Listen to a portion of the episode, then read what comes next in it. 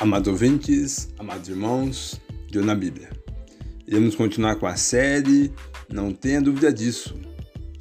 O tema dado pela irmã Romilda, Deus abençoe sua vida, irmã. Então me explique mais sobre o dízimo. Vamos então no de olho na Bíblia. Anteriormente, você havia me perguntado acerca do devorador, né?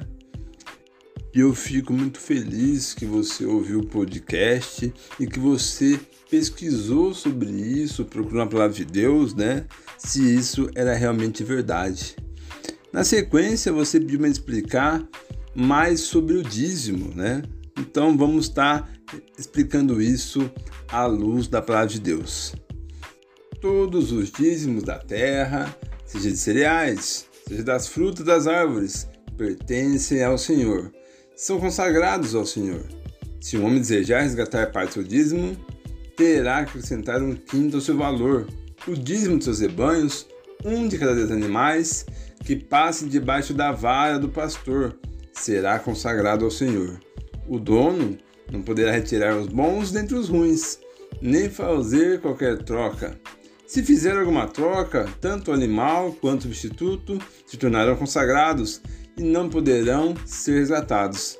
São esses os mandamentos que o Senhor ordenou a Moisés no Monte Sinai para os israelitas. Levítico capítulo 27, versículos de 30 a 34. Como vimos aqui, o dízimo, né, mandamento ordenado pelo Senhor para os israelitas, consistia de cereais, fruta das árvores, dízimo de rebanhos, então de carne, gordura. É.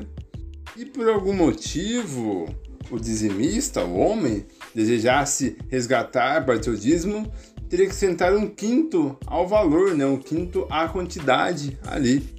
Então compreendi, né? o dízimo então de Israel era frutas, cereais e carne, né? mas para quem que era dado?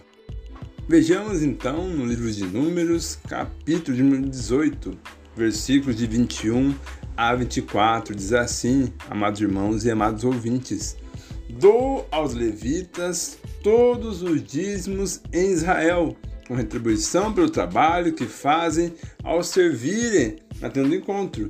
De agora em diante, os israelitas não poderão aproximar-se da tenda do encontro, caso contrário, sofrerão as consequências do seu pecado e morrerão. É dever dos levitas fazer o trabalho na tenda do encontro e assumir a responsabilidade pelas ofensas contra ela. Este é um decreto perpétuo pelas suas gerações. Eles não receberão herança alguma entre os israelitas. Em vez disso, dou como herança aos levitas os dízimos que os israelitas apresentarem como contribuição ao Senhor. É por isso que eu disse que eles não teriam herança alguma entre os israelitas. Como vimos, o dízimo dos cereais, o dízimo da fruta, o dízimo da carne, né, do rebanho, era dado aos levitas, né? Então todo Israel ali separava o seu dízimo, né? O 10% ali, a décima parte, né? Dos cereais, frutas e carne, entregava aos levitas mas por quê? Os levitas, ele era uma, era uma tribo ali responsável pelos trabalhos feitos na tenda do encontro, né? Pelos trabalhos de adoração, pelos trabalhos de sacrifício, né? De apresentação daquele sacrifício a Deus.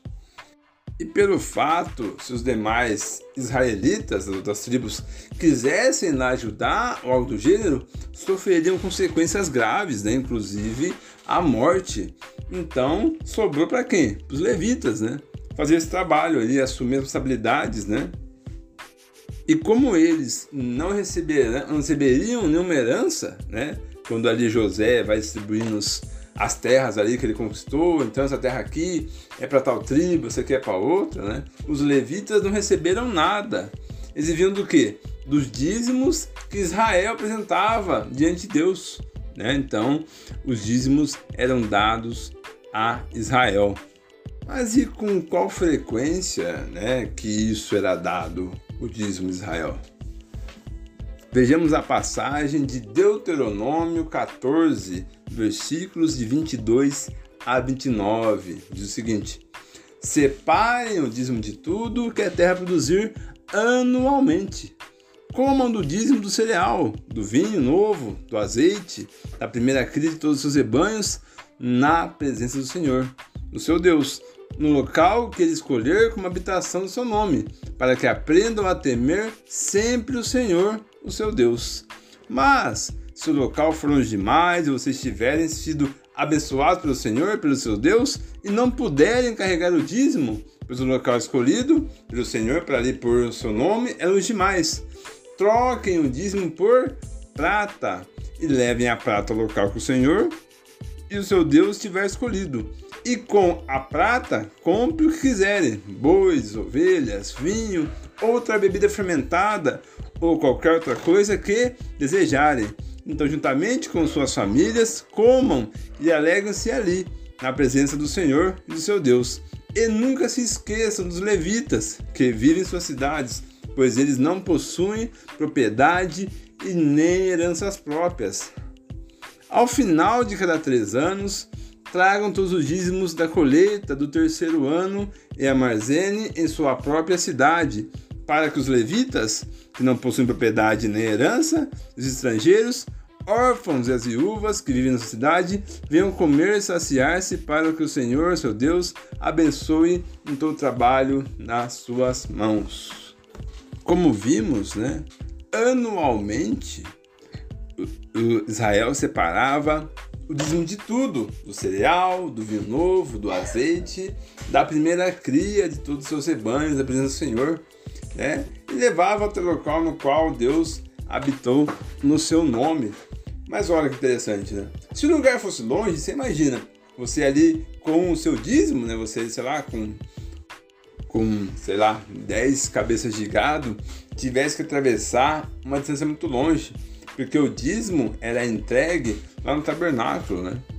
Havia uma seguinte opção: eles poderiam vender o seu dízimo, né? Vender o cereal, o vinho novo, o azeite, a de todos os seus rebanhos, para poder né, levar ali as moedas de prata, que são muito mais leves e fáceis de você transportar, até o local. Chegando lá, comprem com a prata o que quiserem. Comprar o quê? bois, ovelhas, vinho, outra bebida ou qualquer outra coisa que desejarem, então, juntamente com as famílias, alegrem-se ali na presença do Senhor, do seu Deus. Mas não se esqueçam de quem? Dos levitas, né? Que de fato os levitas não tinham herança, né? Então, e ao final de cada três anos, tragam dízimos do que? Da colheita, né? O que, que você, você colhe? É o que você planta, né? Ninguém planta dinheiro, né? Então tragam o dízimo da colheita do terceiro ano, armazenem sua cidade para quê? Para que os levitas, que não possuem propriedade nem herança, estrangeiros, órfãos e viúvas que vivem em sua cidade, venham comer e saciar-se, né? Então eles iam lá para comer, né? E Deus abençoava todo o trabalho de suas mãos, né? Então abençoava com mais colheita, né? Com chuva. A gente comentou um pouco ali no podcast tratando do devorador. Então, como vimos aqui, o dízimo de Israel, essa estatuto perpétuo para aquele povo, né, povo israelita, era dízimo de cereais, frutas e, e animais, né, dado anualmente, né, separado a cada três anos, para quem? Para os levitas, né, que não tinham como trabalhar e produzir, né, plantar algo, né? Então eles receberam essa herança aí, né, que são os dízimos. E a cada três anos também era aberto ainda, né, para órfãos e viúvas, né? Nada mais justo, né? Portanto, o dízimo de Israel nunca foi dinheiro ou algo do gênero, né? Como em algumas denominações é usado, é aplicado, né, essa lei dada para Israel. Esse foi o de olho na Bíblia.